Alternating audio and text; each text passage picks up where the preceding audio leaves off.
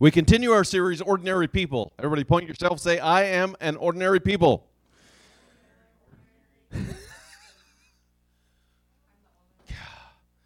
I've got all these people that have subscribed to Grammarly in their life, and me and Dez are the only weird people here who will say ordinary people. uh, ordinary people. I'm an ordinary people.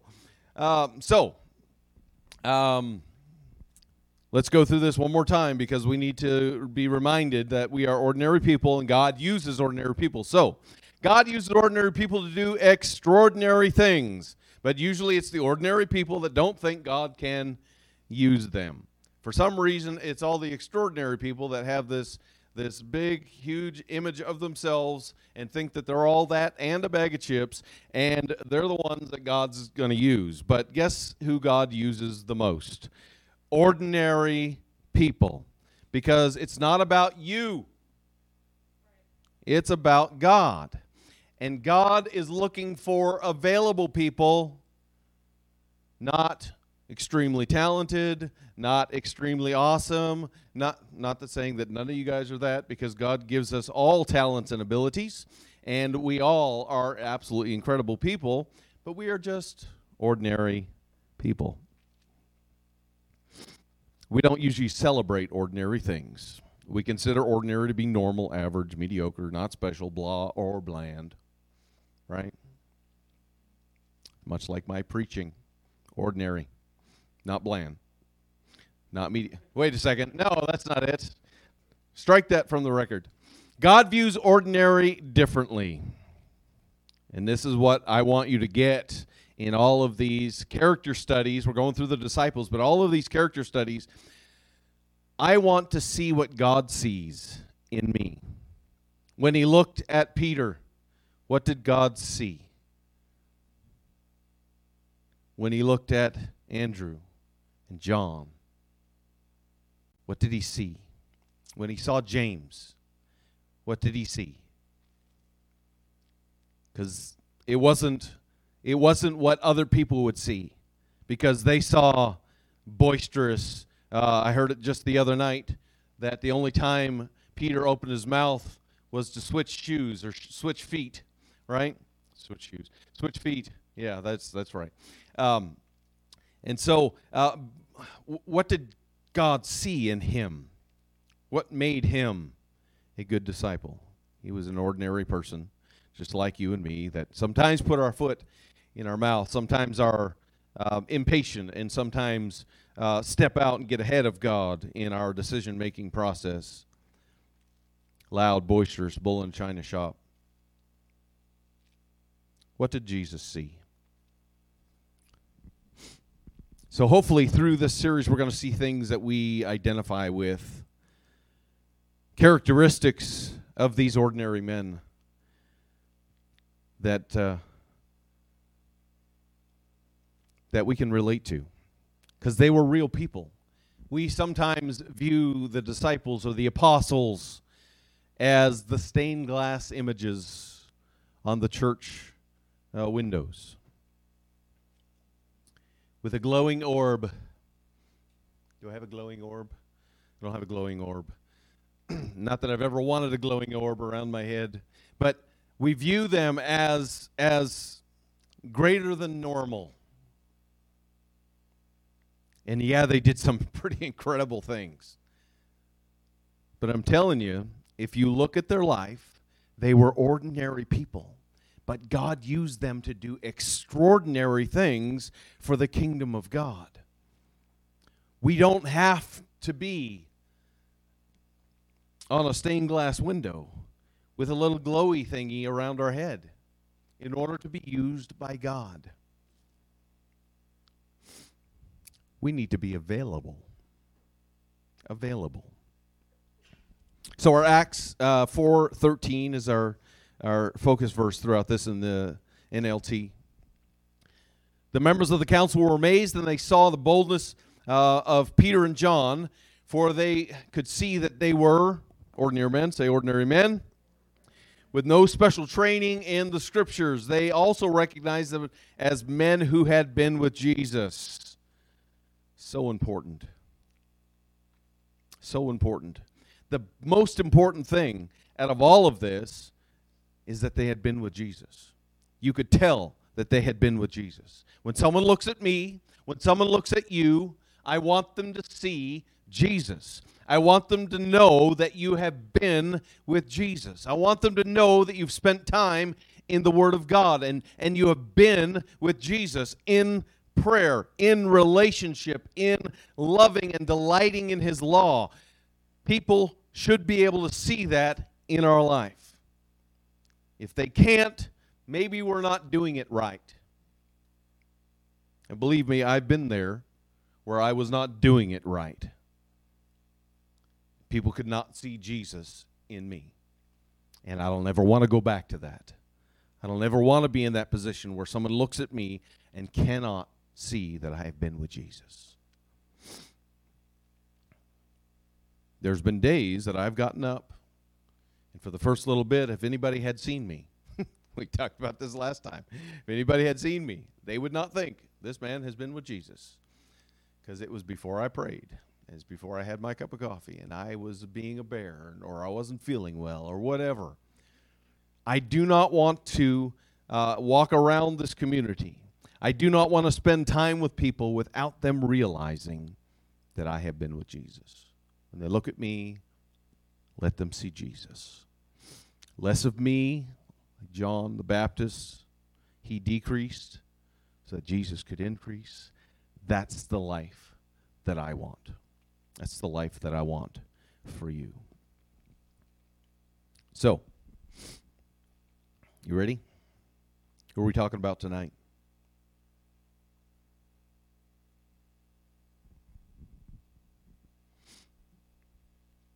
It's coming. Eventually. Better know who Philip is? He's a disciple. Good. Excellent. uh, part five. This is it right here. Um, we're going to look at somebody that I think all of us can relate to. We, we don't know much about Philip. Not a whole lot is said in Scripture about Philip. Philip, the disciple, not to be confused with Philip the evangelist in Acts 6. Make a note of that. All right. Philip the disciple. Philip, um, I don't know if you know this or not, but Philip is not a, um, n- not a, uh, a Hebrew name. It's Greek, meaning lover of horses. I just thought you'd want to know that. I, you know, I'm a walking Wikipedia. Here we go. I, I too can use Google. Excellent. Philip, uh, it's a Greek name meaning a lover of horses. So, uh, but we know that he was a Jew. So uh, the Greek name would indicate that uh, he came from a family of Hellenistic Jews who were influenced by Greek culture. We don't know his Jewish name. Uh, it's never mentioned. Somebody might. Um, maybe somebody in his family lineage could tell us what his real name was, but Philip is what we know him as. It is a Greek name. Um, and so his family would have been influenced by uh, Greek culture and Greek customs. And so along that journey, here comes Philip. The most important day in Philip's life happened in John chapter 1 verses 43 through 45. The most important day.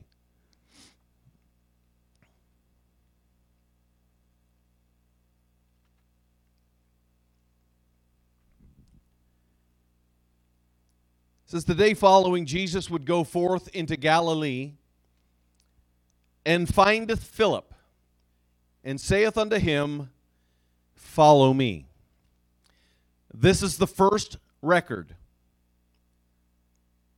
of Jesus finding and summoning.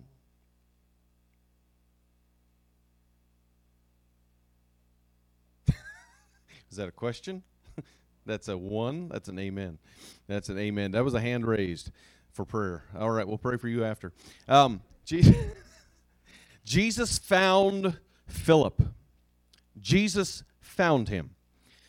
So just for one moment, just for one moment, if Jesus found you, could we just take one moment and thank Him for that? Because I was lost. I don't care if my grandparents and my parents uh, attended church or were involved in church. It doesn't matter. There had to come a point in my life where Jesus found me and changed me and transformed my life. Tonight, I am thankful for that.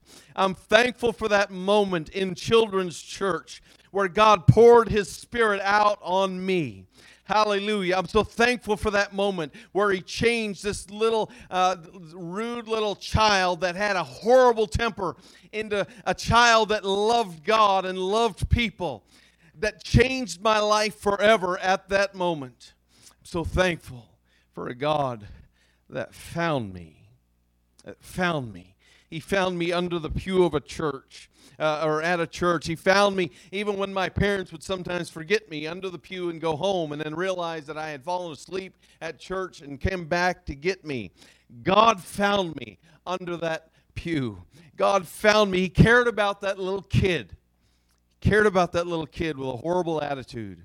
He cared about that kid that had a problem with lying. He cared about that little kid enough to find me, enough to find me and change my life. And so Jesus came, and he findeth Philip. And he said unto him, Follow me. Follow me. Philip was the first that this was said of. Jesus selected or called each one of his disciples. But this is the first mention of Jesus seeking out and calling a disciple. Follow me. Follow me. When Scripture mentions something and it's written out, there's a lot of stuff that's kind of uh, that life just kind of sort of happens in the background of Scripture, and Scripture points out some highlights along the way. We don't. The, the Bible says that if everything was written, you know, vol- we couldn't contain all that was written, all that Jesus did. There's there's no way. But when something is said specifically, it's there for a reason. It's just letting us know that Jesus is still out there looking and seeking and finding and saying, "Follow me, follow me." Still going here. John 1 44. Now Philip was of Bethsaida, a city of Andrew and Peter. So Peter or Philip would have known Andrew and Peter, and and possibly may even have have worked with them. What was the area known for? Fishing. So most likely that was their life. They knew each other. Verse 45 Philip findeth Nathanael and saith unto him, We have found him. Isn't it amazing that we walk around and say things that are just totally inaccurate and untrue, but we think that we're speaking truth? Philip said, We have found him. When just previous two verses before, Jesus findeth Philip. I'm so glad that the Lord saved me. Yes. Uh, I'm so glad that the Lord found me. Yes. Um, but many people think that they find Jesus. Jesus is the one actively seeking you out. There are many people that, uh, that uh, would, would claim that they found the Lord or that they found Jesus, they found truth. No, Jesus found you. That is the love of God. He found you. He cared enough about you as an individual, as an ordinary person, that He found you. He's seeking you out today. He's seeking out parts in your life that we haven't fully given over to Him yet. He is looking deep into our lives, wanting to have a complete and full commitment to Him. God is seeking after you and wants you to be a part of the kingdom of God. Hallelujah. But Philip, he findeth Nathanael which is that that in itself is awesome. It says, "We have found him." Takes credit for it. Of whom Moses in the law and the prophets did write, Jesus of Nazareth, the son of Joseph. Philip's, this is this is incredible. Philip's very first act as a disciple was to make a disciple. His first act. Jesus finds him, says, Follow me. Philip immediately becomes a disciple. Philip immediately goes and finds Nathanael and makes a disciple out of him. Makes a disciple out of him. Absolutely incredible. And that's how it works. How much how much at this point did Philip know about Jesus? How knowledgeable was he about what Jesus' plan and purpose and goal was? He knew the history, he knew the prophecies, sure.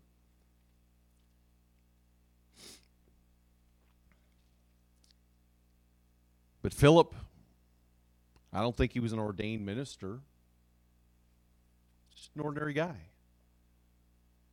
Yet he was able to, immediately upon becoming a disciple of Jesus, go make disciples. Absolutely incredible. That is the heartbeat of Jesus. He made disciples. Disciples made more disciples. Made more disciples. We see it come to uh, fruition on the day of Pentecost, where his disciples were now preaching to the masses. And we see thousands, thousands receiving the gift of the Holy Ghost. And then persecution hits and spread them far and wide. While most of the leadership stayed in Jerusalem. So, who was doing the baptizing and who was doing the disciple making around the world? It was the new disciples right? It was just new believers.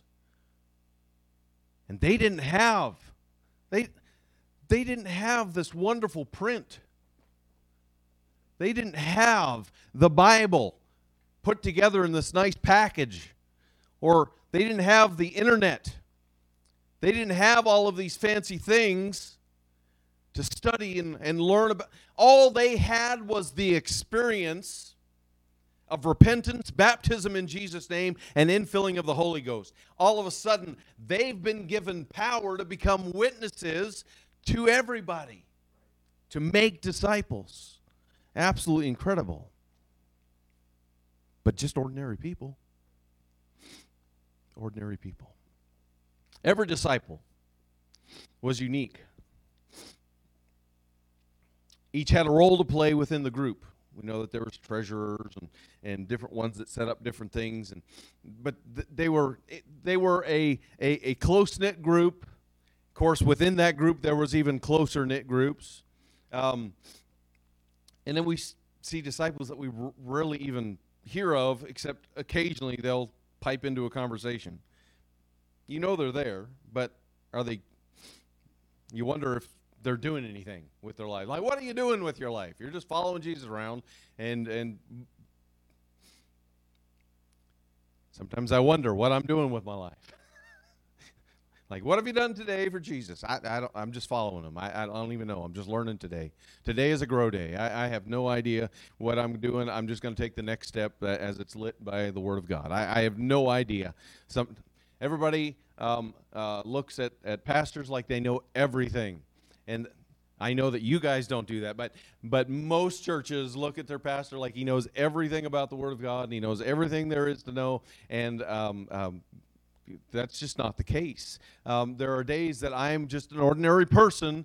Uh, trying to live for God the best of my ability and allowing God to use me as He wills. Amen. And that goes hopefully for all of you as well. Uh, that you're living each day uh, allowing God to use you as he wills. But these were just ordinary people. Jesus selected people who were available. Jesus selected people who were available. They didn't look available. They were busy about doing something, right? when he went and they were fishing, they weren't, or mending nets, they were doing something at the time. But it wasn't about them being busy about doing stuff, it was about their heart. Availability to the plan that Jesus had. Come, follow me. Drop the nets, drop the whatever I'm doing. My purpose is now to follow Jesus. Okay? So it's about being available. Jesus is still looking for people to simply say yes. Simply say yes. And what does that look like in a life? I don't know. What's it look like in your life? What it looks like in my life is when God says, go talk to somebody, I say yes. When God says it's time to pray, I say yes. When God says it's time to, to do uh, a special event in town, I say yes. When God says you need to give an offering of something that you don't have, my attitude is yeah, yes. God, what, whatever, whatever it is, whatever you want from me, my soul says yes. Jesus is looking for people who will simply say yes. Philip was just a fisherman. He wasn't like Peter, he wasn't like Andrew, he wasn't like James, he wasn't like John. And like some of the other disciples who get kind of paired up, he was paired up with Nathaniel. Nathaniel obviously was somebody close to him. We talked about making disciples of friends. Nathaniel, also known as Bartholomew. So that was a friend. When he was called by Jesus, his first instinct was to tell a friend, We have found him. He might have been a little off in his thinking, but we have found him. We have found him. But what we know of Philip is, is, is very little, but uh, we see some examples uh, of his practicality, his by the book, maybe his narrow focus. Um, and he would usually state all of the reasons why something could not be done rather than why it could be done. And so from the examples that we do have in scripture, we would it would seem to indicate that he struggled with faith. And also he uh, he struggled with a lack of understanding of who Jesus is. This is Philip, just an ordinary guy. He's obviously a disciple maker, had a willing heart. Philip had a seeking heart. And this, this is also important. We've got to be seeking after, seeking after God. There's got to be something more than just living life. There's got to be something more than just daily walking, going through the, the norm, paying our bills, making sure that our house is taken care of, and, and that the dirt gets spread in the driveway. And just like there's got to be something more than that. Because that is mundane. Philip had a seeking heart because when Jesus called him and he told Nathanael about it, he told him all about it. He told him who Jesus was. He had been reading about it. He knew about this Messiah that was to come. When he said, We found him, we found what I've been reading and studying about. I've been seeking after this my whole life. We found him.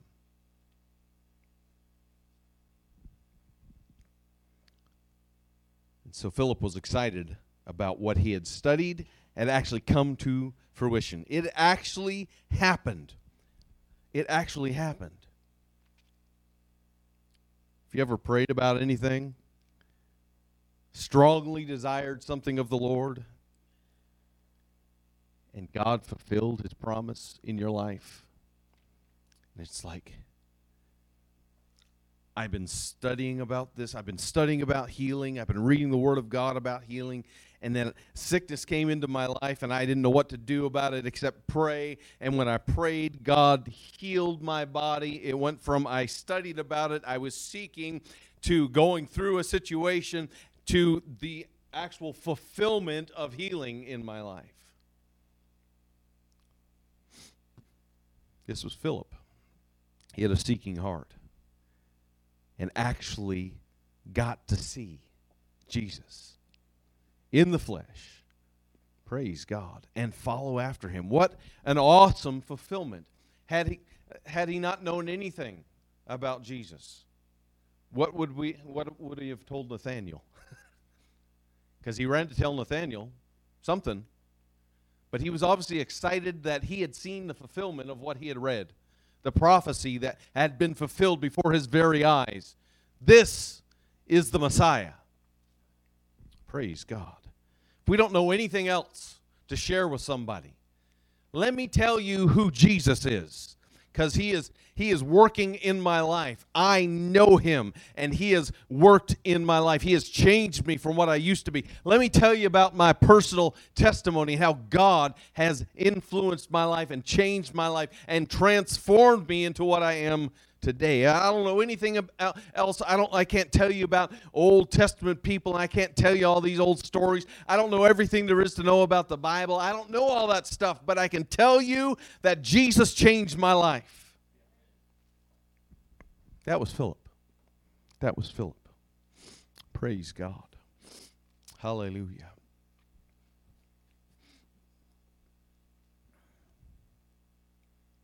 Praise God. Come and see. Come and see. You don't believe me? Come and see. That was his that was his talk with Nathaniel. I found him. Come and see. Come and see. Check it out. See for yourself. I just don't believe in all that nonsense. I don't believe in that church stuff. I believe in that Bible. It's just a book, it's just history just stories, just fables. Let me tell you what Jesus did for me. How Jesus changed my life. How I used to be. How I am no longer that person. That's not a fable. That's my story. That's my testimony. God changed me. So come and see and watch him do something for your, your you and your life, the situations in your life. God can, God can heal, He can minister, He can change. Come and see. Jesus turned to Philip just before feeding the 5,000. This is a very interesting insight in Philip's life.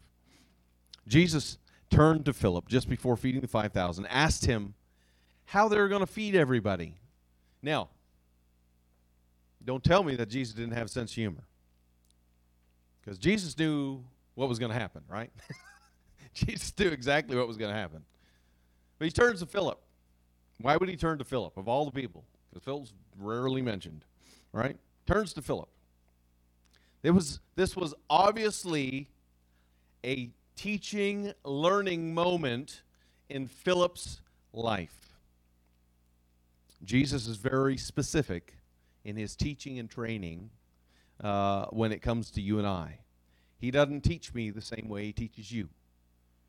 He usually comes at me with a big rubber mallet and bonks me on the head because I'm stubborn, not like Brother Shane. Right? It's like, no, that is wrong. Whack. Read it again. What's it say? okay, I'm going to read it again. Whack. That is wrong. Okay, so, um, but Jesus was teaching Philip very specifically. He was checking and having Philip check to see where his faith was at. But this is what Philip came up with. So Philip is standing there.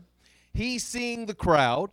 And this gives us a little bit of insight about uh, how Philip was. Philip was very analytical. Uh, some might say he was a, a bean counter. He was uh, very practical. And so he was already thinking he came up with the answer almost immediately when jesus asked what he was what how we're going to feed all these people. Um, he'd already been thinking about the calculations. He was thinking what how much money do we have in the treasury? Um, where are the closest stores and where can we find uh, enough bread? And in his conclusion We can't make this happen. We cannot make this happen.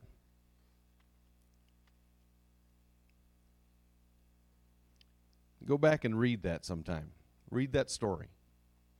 Read that story. Go through it with the mindset of Philip as he views this situation. We don't have enough. Even if we got just a morsel, just a portion, it's not going to feed anybody. We might be able to get crumbs for everyone with the money that we have, but we definitely can't feed the thousands. We can't make it happen. He looked at the practical problem and forgot that Jesus could work in the miraculous. How many times had Philip seen the miraculous? How many times do we focus on the problem rather than the problem solver? I know I can identify with Philip quite a bit. As I'm working uh, hard to, to make sure that our, our live stream goes well, and I'm, I'm trying to get all of the, th- I'm studying and I'm researching and I'm trying to get it just right so that we don't have issues and, and all of that kind of stuff. And the last wire I plug in tonight, boo, the router fried no power, nothing's working, no internet.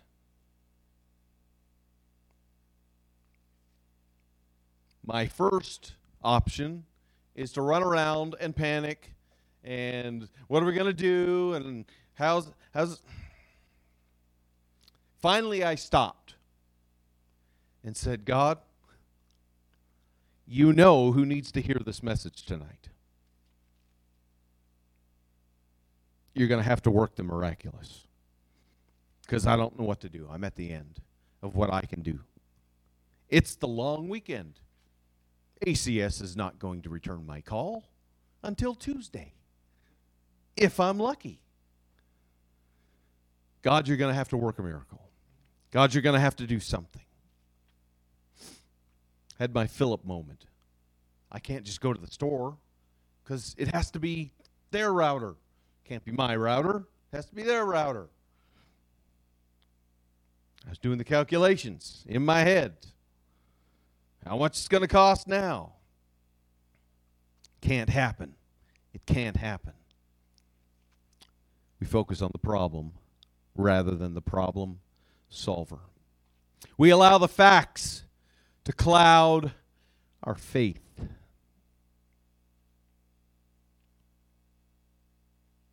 God, I don't know how you're going to do it. Everything is stacked up against me. I don't know how you're going to do it. We allow the facts in a situation to cloud our faith, to stop or minimize our trust. This was Philip. And I'm telling you, this is very much you and I. Here's a good one. We view our church size and our location, and we wonder how we're going to turn North Pole upside down with the gospel. You ever felt that way?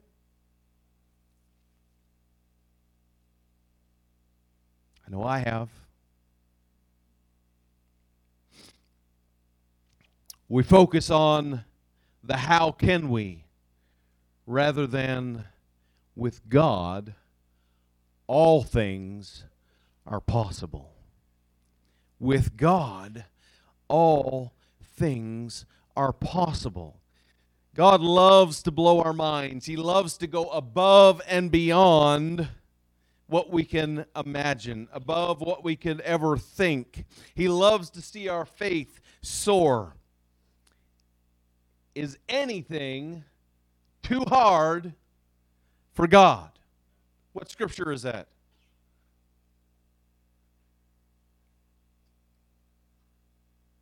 Is anything too hard for God? if you've finished the book of Genesis, hint, hinted, hinted, hinted. Yeah, okay. There we go. All right. Point you in the right direction. That's your homework. Find that find that verse. Is anything too hard for God?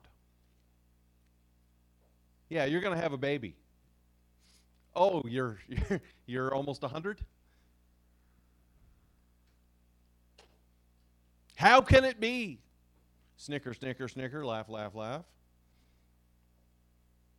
Is anything too hard for God? No. No. But we look at the problem and not the problem solver. We allow facts to cloud our faith. But with God, all things are possible.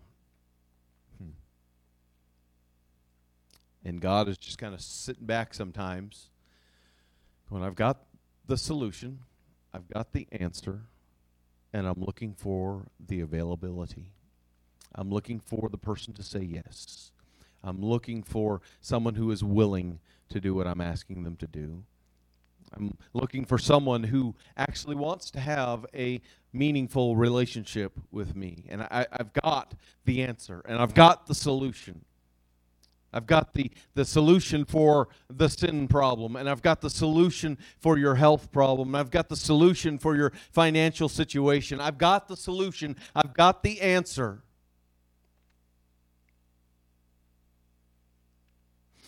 He's looking for us to have faith looking for us to trust, looking for us to follow Him.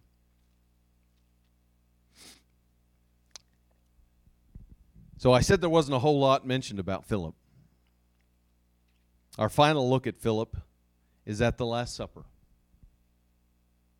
Jesus is preparing his disciples for his soon departure and the birth of the church. We, we, we have the benefit of of knowing the end right we, we've got the benefit of of having the scripture and we we we, we know kind of how it's going to play out but sometimes we got to put ourselves in their shoes and realize that they did not have all the answers. They were living it right? Like well why didn't they have more faith? What's wrong with them? How come they didn't believe that god was going to do this? And how come they didn't believe that that the church was going to go forth and all this? They were living it. Look at yourself. Look at myself. I got to look at myself because I'm like, I'm living it. I'm in the middle of it and have all these questions. And I'm like, there you have it. I, am right there. I'm in the middle of it and I don't know what the end's going to be. I don't have it all written out, but I know that God's going to come through because with God, all things are possible. Amen. So we look at Philip, the Last Supper. Jesus is responding to Thomas in John 14 and 6. And this is when Philip pipes up with the question or a slash challenge. So Jesus wasn't even talking to Philip, he was talking to Thomas. Jesus, Jesus saith unto him, I am the way, the truth, and the life. No man comes unto the Father but by me. If ye had known me, ye should have known my Father also. And from henceforth ye know him and have seen him. And here is Philip, as we're going to call him from now on Philip the Oblivious. We have Thomas the Doubter. we have Philip the Oblivious. He just heard this unless he was like AJ and we tell him if you're going to eavesdrop, eavesdrop on the whole conversation so we don't have to go back through the conversation again. Maybe Philip wasn't paying attention. But Jesus just explained this. Philip said unto him, Lord, show us the Father, and it suffices us. Philip was staring at God Almighty. And he missed it. And he missed it, staring right at him.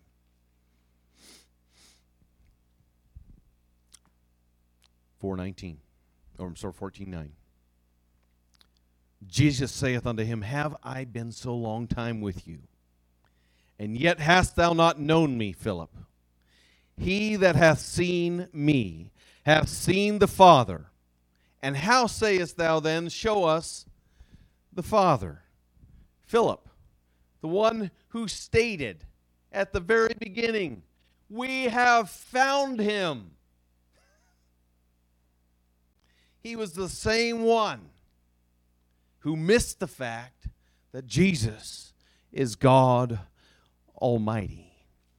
We look in the Old Testament, Isaiah 9 and 6.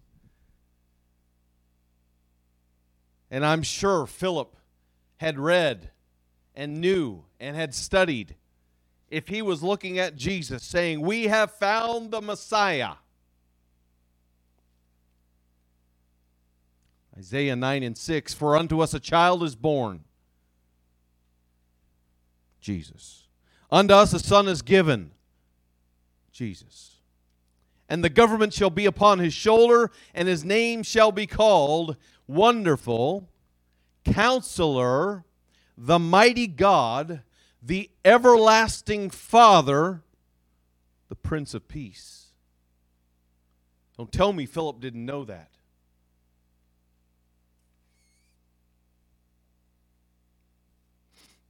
Show us the Father. Philip the oblivious. Show us the Father. Philip had found the wonderful. He had found the counselor. He found the mighty God. He found the everlasting Father, the Prince of Peace. Philip found Jesus. Now, you know what I'm saying. Jesus found him. but Philip should have known who this was. Philip found Jesus. Hallelujah. He knew. He knew exactly who was standing in front of him.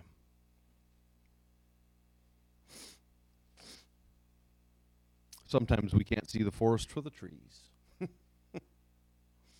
amen, amen, amen. Have you ever looked to Jesus for an answer while completely forgetting that he can fix it? Have you ever been oblivious to the power of God? Oblivious to the fact that he can answer and solve problems? I don't know, has your prayer ever been, God, you know the situation, and if you can, or if you would, could you kind of move in and help with this situation if you want to? That is, if you have time for lowly little old me. You ever pray? you ever prayed that prayer? I may have once or twice, being completely honest. Bible says to come boldly. To come boldly. If you are a child of God, my goodness, it, in the in the flesh, if AJ comes up and asks something of me, if he asks for an egg, I probably would give him a serpent. But I mean, if if he asks something of me, I'm going to probably do my best to uh, supply that need. If it was a, a, a, a, serious need in his life, then, then I'm going to try to do my best to, to, to make that happen. And that's just in the physical. and, and sometimes we go to God timidly. And we we we're looking for an answer, but somewhere in us we don't think that he'll either answer or we don't think that he'll answer the way that we want him to, which that sometimes his answer is no, by the way. You know, God always answers prayer. It's either yes, no, or wait right? God always answers prayer, but sometimes we will pray and completely forget that He can fix it. He has the solution, He has the answer. We become oblivious to His power, become oblivious to the fact that He wants to help us. He loves us and wants to have us live our best life here on earth. He wants what's best for us. He wants us to be living in our God given purpose. Sometimes we are like Philip and completely oblivious to the power of God that wants to work in our life. Jesus, help me to know and to understand who you are.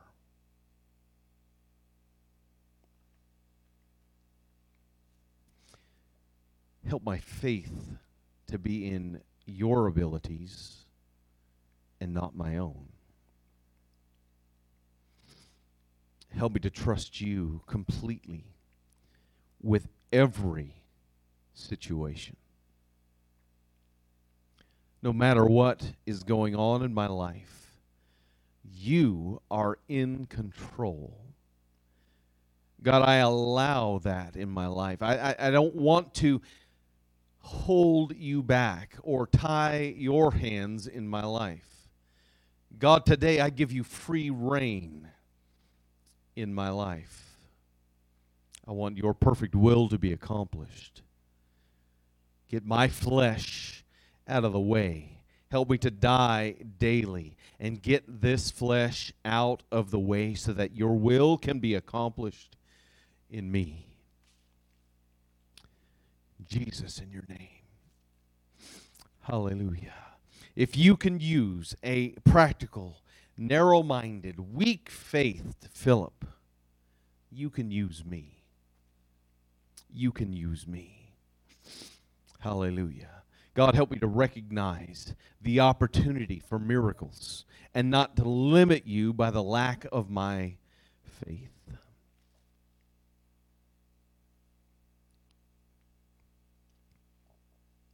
Lord, I believe. Help thou mine unbelief.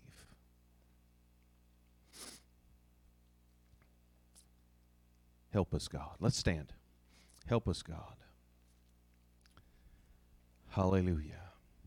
Philip. Sometimes I think Philip just absolutely just lost his mind there for a minute.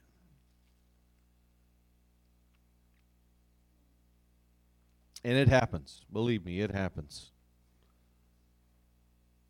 There are days that I go through that I completely forget that God is in complete control.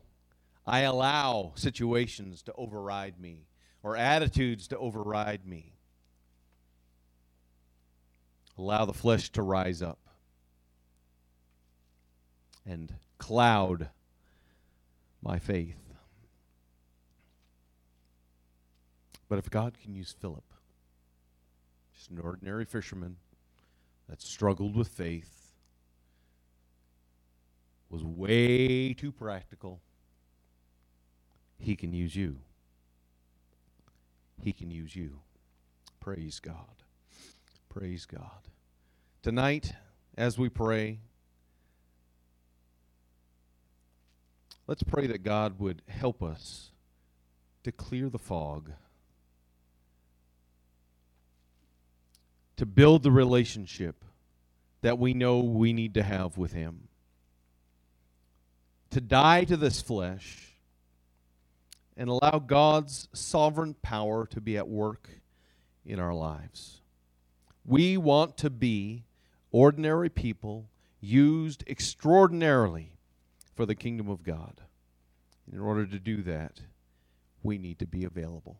So tonight, Let's pray that our hearts and our lives and our time, our talent, and our treasure would be available to God for His use, for the expansion of His kingdom, in Jesus' name. God, we come before you tonight.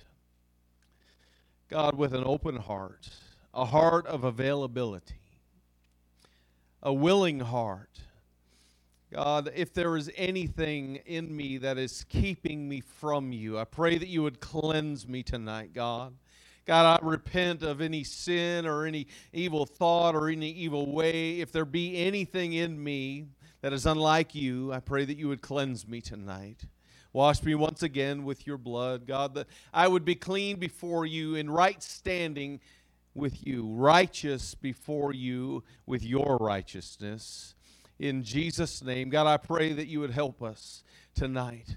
Help us to see, God, not with our carnal eyes or our carnal vision, that we would see with faith the things that you are able to do, that you're able to do through us using us, just ordinary people, to do extraordinary things for your kingdom. God, I pray that you would use us, that we would be available to you no matter when you call, no matter what you ask of us, that we would say yes, that we would be willing to do what you ask us to do. In Jesus' name, in Jesus' name, God, help us tonight. God, give us strength, God, when we are weak. Help us, Lord God, every single day to live this life that as people see us, they would see you and not us. That they would see you in our lives. That they would know that we have spent time with you. In Jesus' name we pray. In Jesus' name we pray. Praise God. Hallelujah. Hallelujah. Singing the song every as a prayer.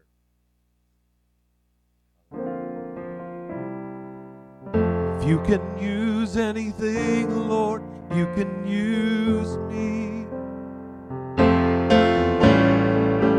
If you can use anything, Lord, you can use me.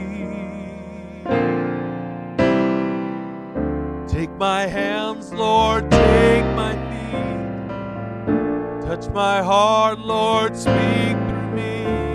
If you can use anything, Lord, you can use